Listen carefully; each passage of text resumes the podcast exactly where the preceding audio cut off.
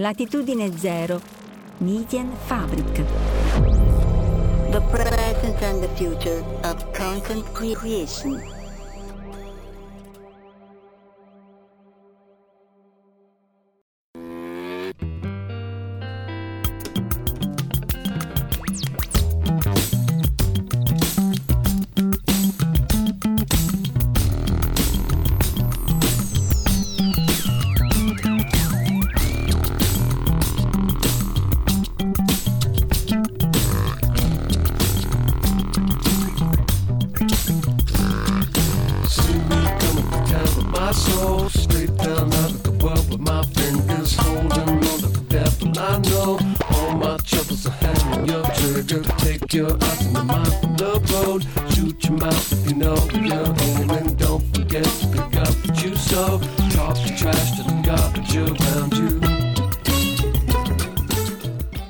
Eccoci, live anche questa domenica mattina di un freschissimo nove luglio duemilaventitré. Salutiamo chi ci segue già online, Michele, Luca Signorelli, Antonio Di Mezza e Marco Mattinelli, pronti per una nuova avventura, sì.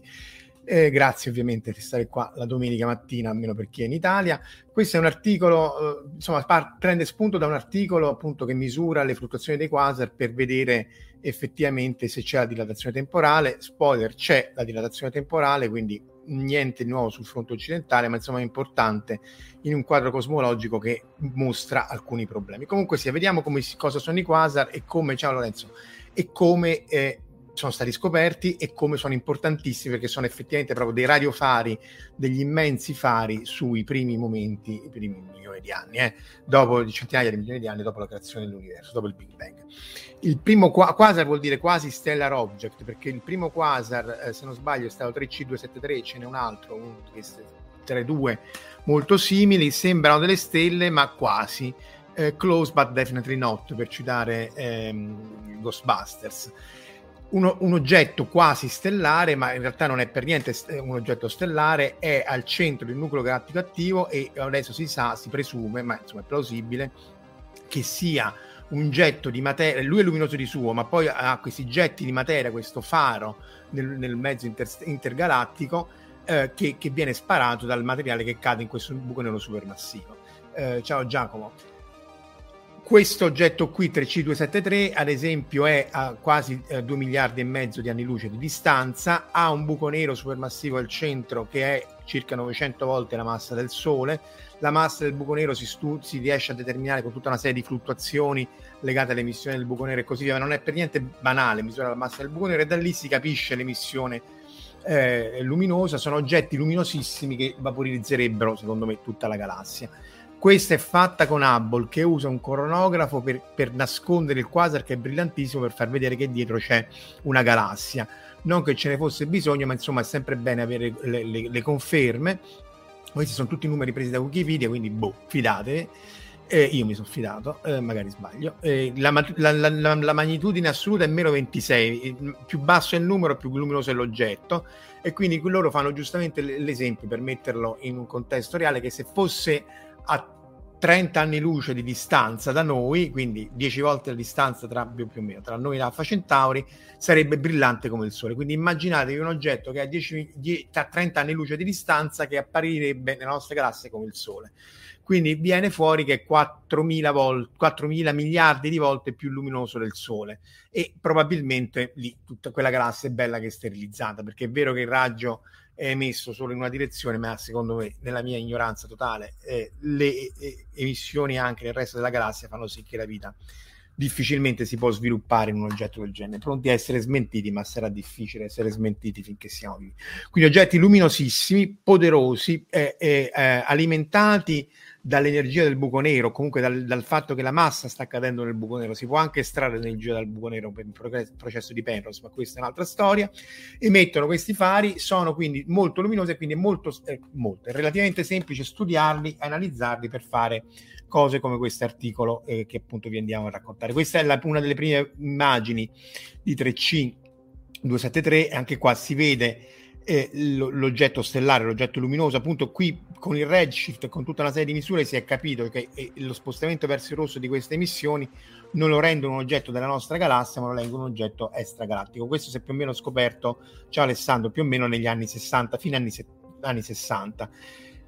Va ricordato che ancora un secolo fa, millenovecentoventi, ancora non era assolutamente chiaro che alcune delle nebulose che si vedevano non erano nebulose ma erano galassie, e anzi quello forse è un altro merito di Hubble,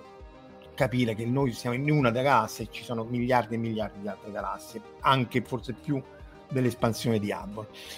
Eh, sono divertenti perché a un certo punto si videro due quasar identici nel settantanove, cioè identici, proprio la stessa spett- indice spettrale, la stessa luminosità, la stessa eh, redshift, quindi sono nello stesso punto. In realtà eh, lo spoiler è ehm,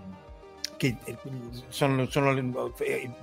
due immagini allo specchio causate dalla lente gravitazionale. Questo era già stato ipotizzato da Zwicky nel trentasette, quindi più di quaranta anni prima, quarantadue anni prima,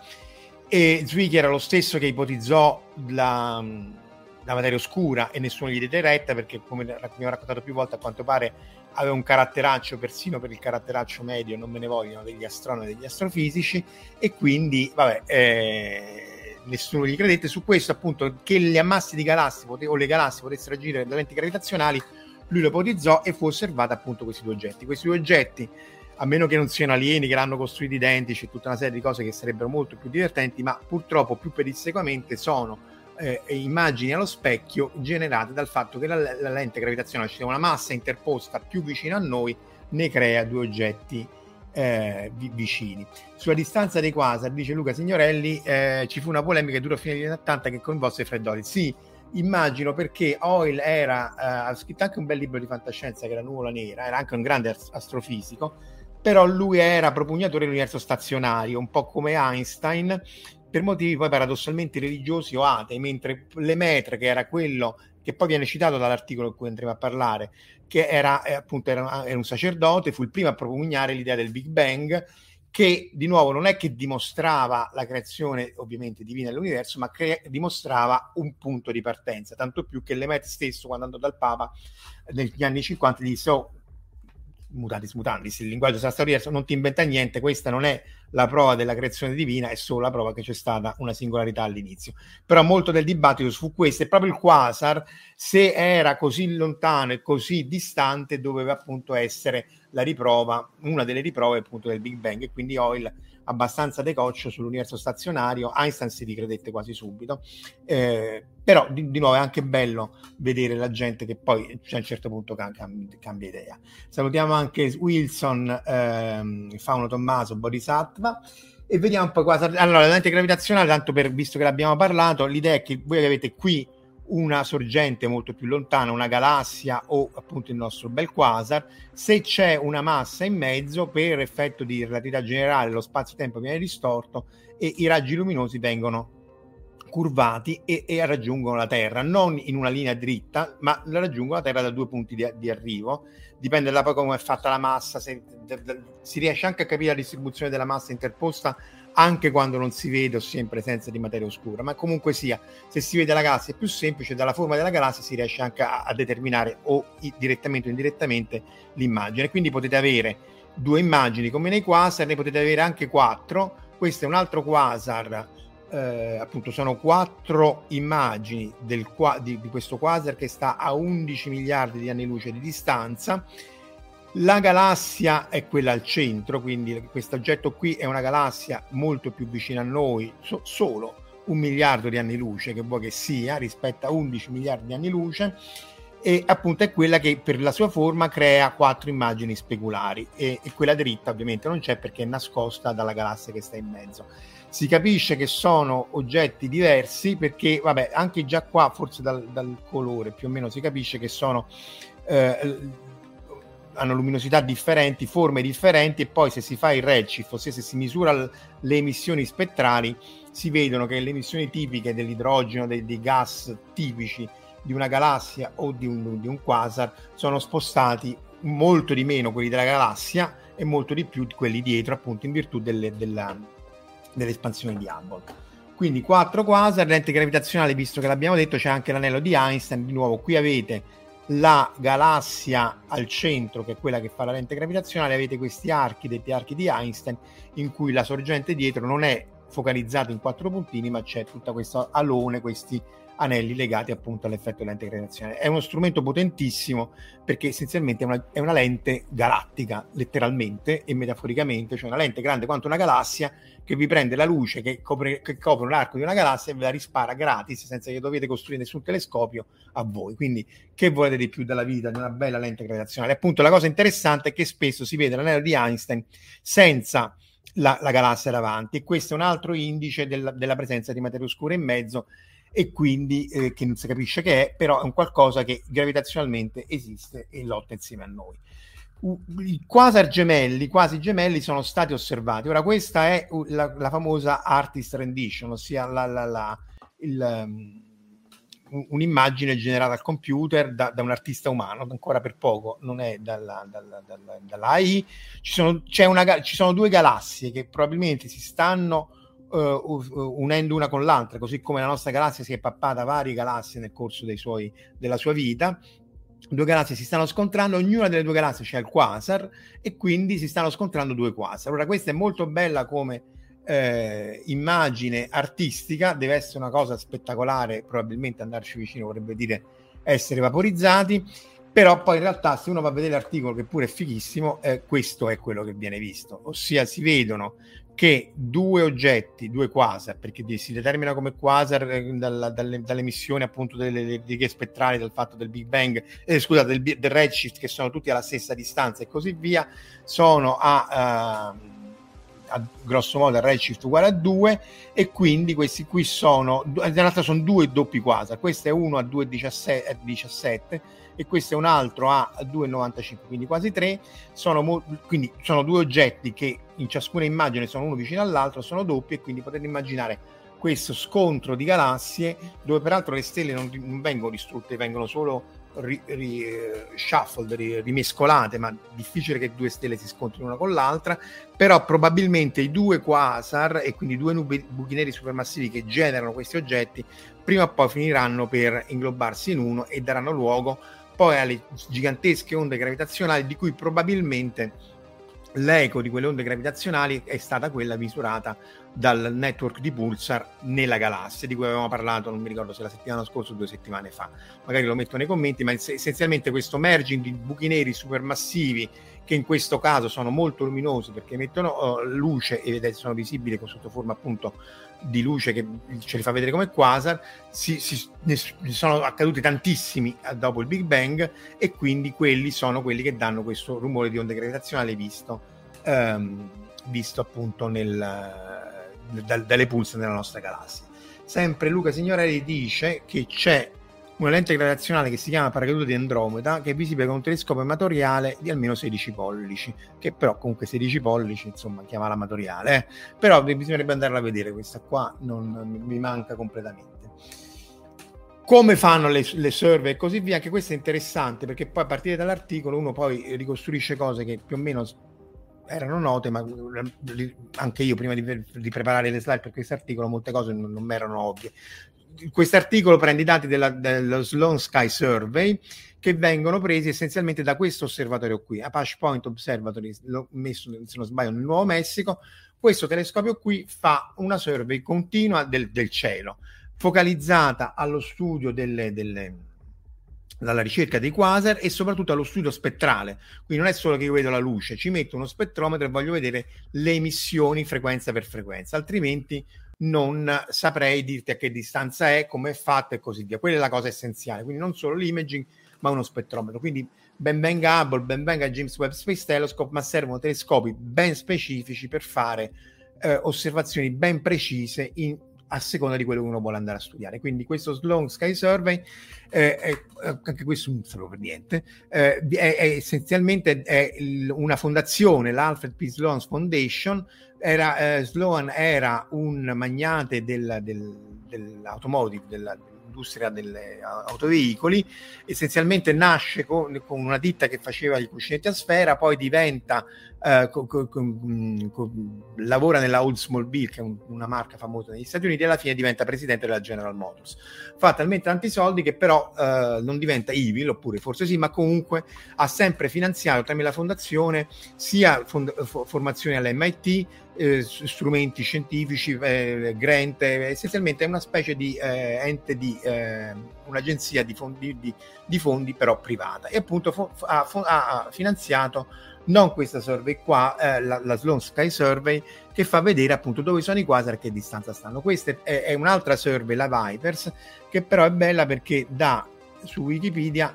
l'immagine de- de- della, della densità dei quasar e quindi delle galassie in una regione ben precisa di cielo. Quindi rosso è densità maggiore di, di, di galassie, eh, blu meno, e che fa vedere la struttura a filamento, la struttura assolutamente non uniforme delle galassie e degli ammassi di galassie e dei superammassi di galassie nel nostro universo. E di nuovo questa struttura qua, quindi l'universo si dice omogeneo, isotropo, è tutto uguale da dove guardo, sì, però se poi guardo bene è, è, è molto filamentoso, è molto strutturato, e, e, e, e questa struttura a filamenti, di nuovo, se uno fa le simulazioni al calcolatore non si riesce a formare, eh, non si riesce a formare se non eh, ci mettete materia oscura fredda, ossia non velo- particelle che si muovono alla velocità della luce, ma particelle lente. E dice Luca che ha dato anche il nome allo Long Great Wall di galassie, che è il, il, la grande muraglia che sta a circa cinquecento, sbaglio, eh, cinquecento megaparsec con cinquecento milioni di anni luce. Comunque sta molto lontano, eh, e che, che essenzialmente no, cinquecento milioni di anni luce, che è la struttura che, che in qualche maniera eh, di cui facciamo anche parte noi, che è un, uno dei filamenti locali della nostra, della nostro sistema interstellare, intergalattico. La Sloan Digital Sky Survey ha, ha trovato settecentocinquantamila quasar, quindi di nuovo anche qua c'è cioè da restare, se volete, a bocca aperta, come dagli anni sessanta, sessantaquattro sessantasei se non ricordo male, il primo quasar, adesso ne hanno trovati settecentocinquantamila, quindi vuol dire che ci sono almeno settecento, ci sono molte di più, eh, però di nuovo vedere i numeri e toccarli con mano a me di nuovo, fa, non dico impressione, ma insomma dà una sensazione particolare. Ci sono almeno settecentocinquantamila galassie che hanno al loro interno un buco nero supermassivo, molto più supermassivo del nostro, quindi parliamo di ottocento novecento milioni di masse solari, il cui materiale sta cadendo all'interno, o meglio è caduto dieci miliardi di anni fa, e che emettono energia sotto forma di, di quasar. Lorenzo dice che c'ha un dieci pollici con setup di astrofotografia, possiamo provare a fotografarlo. In effetti, se ci riesci, poi mandaci le foto, anche perché fare, ma Lorenzo lo sa meglio di me, di chiunque, eh, fare la foto, guardare con, con, ad occhio nudo nell'oculare di un telescopio vi dà una sensazione che è completamente diversa da quella che dà qualunque foto meravigliosa di Hubble, del James Webb e quello che volete. Vedere Saturno anche un po' indistinto, eccetera eccetera, a occhio nudo, sempre guardando nel telescopio, è tutta un'altra sensazione. Eh, raccontare quello che volete, ma provate a farlo e vedrete che è compl- anche la Luna stessa è completamente differente. E fare la foto vostra, anche più sfocata, quello che volete, di Orione, quello che- anche Orione fa, basta prendere una qualunque macchina fotografica con lo zoom, vi darà una sensazione completamente differente. In questo caso la fo- questi qui sono le galassie, Eh, o meglio i quasar osservati dalla Sloan eh, Sur- eh, Sky Survey. I, i, guardano in due direzioni perché essenzialmente è ortogonale al piano galattico. Se avete in mezzo la galassia è molto più complicato guardare, è lo stesso problema al contrario di quello che fa Gaia, che invece Gaia guarda dentro la galassia. Queste missioni qui legate a questa fluttuazione sono legate allo studio della cosmologia delle eh, oscillazioni acustiche barioniche, che è un altro argomento, ma insomma vi fa vedere ognuno di questi microscopici puntini è una galassia con un quasar, con un buco nero che probabilmente eh, difficile ci sia formata la vita, e sono già solo queste quasi un milione di galassie. Sappiamo che sono molte di più perché sono questi altri puntini indistinti qua, ma insomma di nuovo vedere che questi hanno questa caratteristica a me un po' mette paura. Questo credo che fosse il Great Wall che diceva eh, Luca. Qui è una distanza appunto intergalattica, sono questi superammassi di galassie, noi siamo al centro per il sistema di riferimento ovviamente, e vedete come queste galassie tendono ad accentrarsi in questi mega filamenti e, e, e lasciare appunto vari vuoti, eh, varie zone di vuoto dove appunto non, ci sono molte meno galassie o non c'è proprio niente. E di nuovo anche questo è interessante, come dicevo prima, perché è un altro indizio indiretto, in un'altra maniera, cioè per via della simulazione de- della presenza di, di materia oscura. Ma se torniamo ai, ai quasar, eh, c'è da dire che eh, vediamo l'articolo. L'articolo è un articolo pubblicato su Nature Astronomy, che però mi sono scordato di prendere la, uh, la, la, la, il frontespizio, eccolo qua. Tra l'altro, tra, se seguite la, la, il link si riesce a vedere gratis, se poi andate al link del publisher no, e non sta nemmeno su Sci Hub ancora. Comunque sia, questo è l'articolo su Nature Astronomy, ed è eh, in realtà tutta la cosa complicata sta in altri articoli o nelle supplementary information, ma tutto si risol- risolve in questa figura qua che andremo a guardare in dettaglio. Eh, è un, non è facilissimo da leggersi, ma non è neanche uno degli articoli più complicati, e al- alcuni ar- punti sono essenziali anche per capire come si prosegue nel tipo di ricerca scientifica. Appunto lui dice: noi abbiamo preso Eh, varie eh, quasar, un, un, un centonovanta quasar presi soprattutto dalla Sloan Sky Survey, sono stati pubblicati come un catalogo, ossia que- la cosa essenziale è che questo eh, Sloan Digital Sky Survey prende i dati e come Hubble, James Webb li dà disponibili a tutti, e questo è fondamentale, ossia eh, appunto è uno strumento per vuole essere un po' altisonanti per tutta l'umanità, per tutti quelli che vogliono studiare questi oggetti qua. Non prendo i dati solo per me e me li guardo solo io, comunque li prendo e li guardo per un tempo limitato, ma poi devono essere utilizzati da tutti, perché poi l'uso che se ne fa è immensamente più grande di quello legato solo ai fatti miei. Magari se costruisco lo strumento posso avere la priorità, ma insomma in generale, eh, soprattutto in astronomia, eh, la fisica dell'alta energia tende a essere un po' indietro. Adesso si sta facendo qualcosa per rendere disponibili i dati, ma in questo astronomia e astrofisica sono molto molto più avanti della fisica dell'acceleratore delle alte energie. E appunto di centomila quasar con magnitudine assoluta meno ventidue, vi ricordate che sono molto molto più luminosi del Sole, miliardi di volte il Sole, eh, prendiamo questi centonovanta, e sono importanti perché vediamo anche la luminosità bolomerica, la luminosità, e vediamo anche lo spettro. Che ci facciamo con questo? Eh, eh, cerchiamo di capire se loro eh, sono due soli, soli, due soli autori, eh, tra l'altro tanto di cappello che hanno fatto tutto in due. Cerchiamo di capire se lo spostamento del redshift e lo spostamento del tempo seguono la forma, o meglio essenzialmente dato il redshift, ossia dato che io vedo la, la, una riga spettrale che si sposta verso il rosso di una certa quantità, che faccio dei conti, mi viene un numero che è un numero che è z, che è il mio redshift. Data lo spostamento di questa quantità della lunghezza d'onda, devo trovare che la, la, il tempo deve essere dilatato di una quantità uno più z al, alla n, dove n è uno, quindi uno più z, ossia visto che quegli oggetti si stanno muovendo molto molto velocemente in virtù dell'espansione di Hubble, quindi rispetto a noi si stanno muovendo molto velocemente, ma anche noi rispetto a loro, però noi stiamo qua e vediamo loro. Se si muovono molto velocemente, de- la loro scala temporale mi deve apparire più lenta, perché per la relatività speciale, se mi muovo veloce, io oss- se un oggetto si muove veloce, io lo osservo, penso di essere fermo, muovermi più lentamente, eh, eh, muovere le, le cose più lentamente. Dal luogo al paradosso dei gemelli, ma lì è, è nel, il paradosso è solo se torna indietro, lì quello sta lontano, sta agli albori dell'universo, non ci pensa minimamente a tornare a noi, non ci tornerà mai. Quindi vedo una dilatazione temporale, vedo il tempo che scorre più lentamente, e se lo spostamento della lunghezza d'onda è pari a, a, a, a z, ossia di quanto, di quanto in percentuale si sposta la lunghezza d'onda, il tempo deve scorrere più lento, deve sembrare scorrere più lento di un fattore uno più z.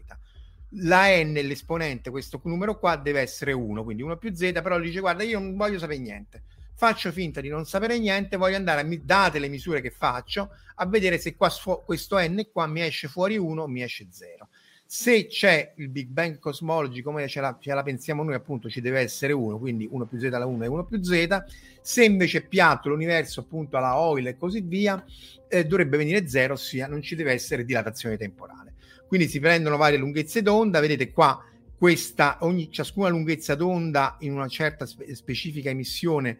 Eh, essenzialmente è eh, verde, rosso e indaco blu, quindi vedete quattrocento eh, no infrarosso scusate eh, verde a quattrocentosettanta nanometri e eh, eh, eh, Armstrong boh. Comunque sono tre lunghezze d'onda, abbiate pazienza, sono tre lunghezze d'onda che però vengono dilatate di un fattore uno più z. Questa è la lunghezza d'onda, e quindi vediamo se succede lo stesso per il tempo. Come fanno a vedere per il tempo? si prendono questi centonovanta, eh, infatti è tremila Armstrong, esatto, quindi sono nel rosso, nel verde e nel blu, quindi erre gi bi, e, e, nel, e nell'infrarosso si prendono questi centonovanta eh, quasar, li incasellano per avere un numero di statistica più o meno credibile. Questa è la luminosità del quasar, quindi vedete che alcuni sono più luminosi, altri di meno, eccetera, eccetera, ma quello che è interessante è questo numero qua, del colore, ossia questi qui sono, sono catal- catalogati in base alla fluttuazione temporale delle cose che loro vedono. Come misura la fluttuazione temporale c'è un articolo di trenta pagine, un delirio, in senso buono, com- comunque sia, perché non è che c'è un segnale periodico come quello delle pulsar o come quello delle quasar, è un segnale statistico legato al fatto che la roba cade in maniera statistica dentro il buco nero, e la fluttuazione è legata a tutta una cosa che, che, che il, il random walk, che è legato tra l'altro anche ai, al premio Nobel di Parisi, Ioana Nasino e così via. Però fondamentalmente questa qui è la scala temporale di come succedono le cose quando cadono dentro il buco nero. Eh, l'analisi statistica è molto sofisticata e soprattutto sta in un altro articolo che poi citerò alla fine, è una cosa abbastanza complessa, ma in, in sostanza vi dice: guardate, io ho dei quasar che emettono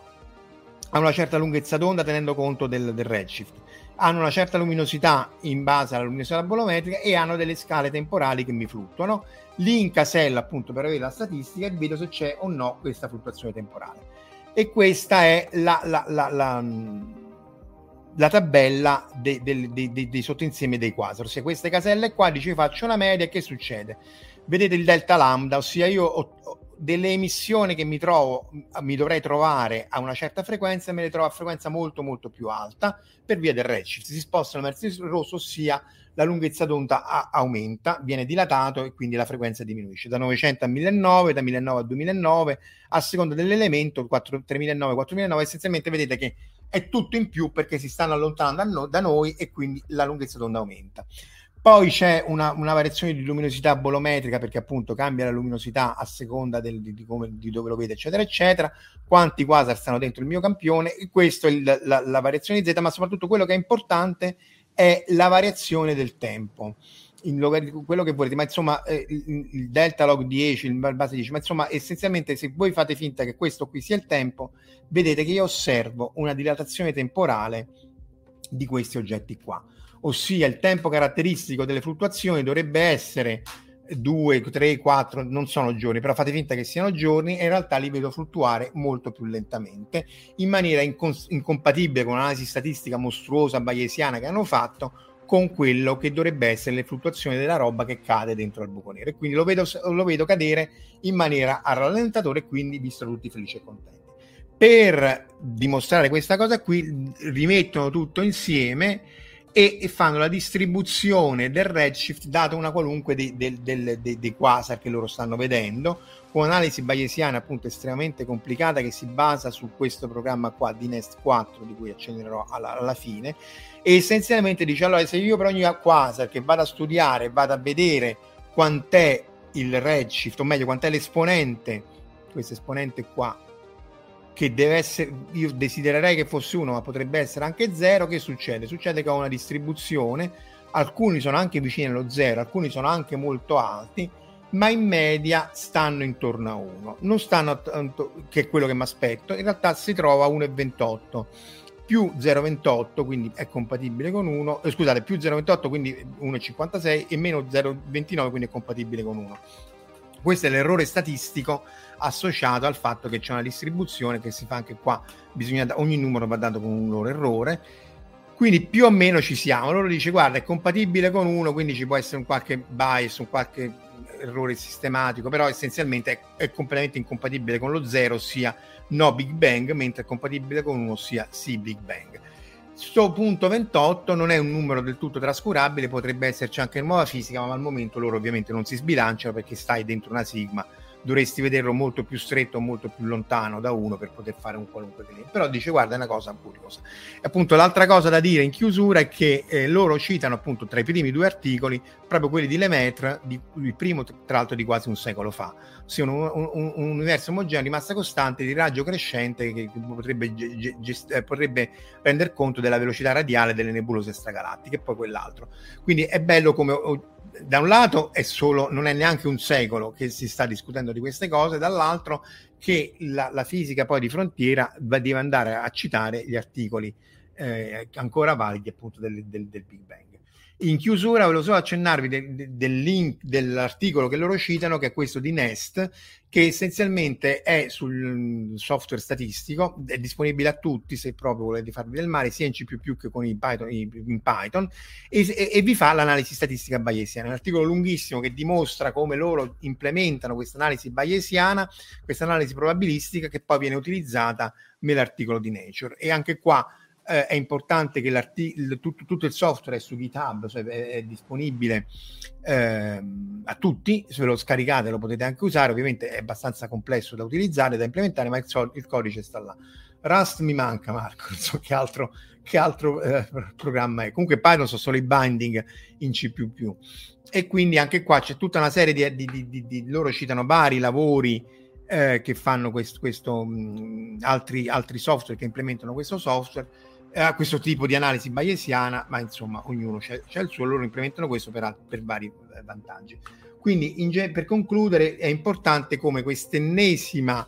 misura in un canale completamente differente, che sono le fluttuazioni temporali di oggetti che cadono nel buco nero, e il fatto che ci appaiano più lenti dimostra ancora una volta che la, la roba molto che si muove velocemente ci sembra apparire più lenta, e che la roba che si allontana da noi, in questo caso i quasar o gli ammassi di galassie, è, ehm, segue la legge di Hubble, anzi con le supernove tipo uno A si vede anche che segue l'universo accelerato. Direi che la mezz'ora l'abbiamo portata a casa anche quest'oggi, per dirla a Boris. Grazie a tutti, buona domenica, e, e il fine settimana è quasi finito, ma insomma buona domenica e godetevi quello che resta del fine settimana. Alla prossima, ciao.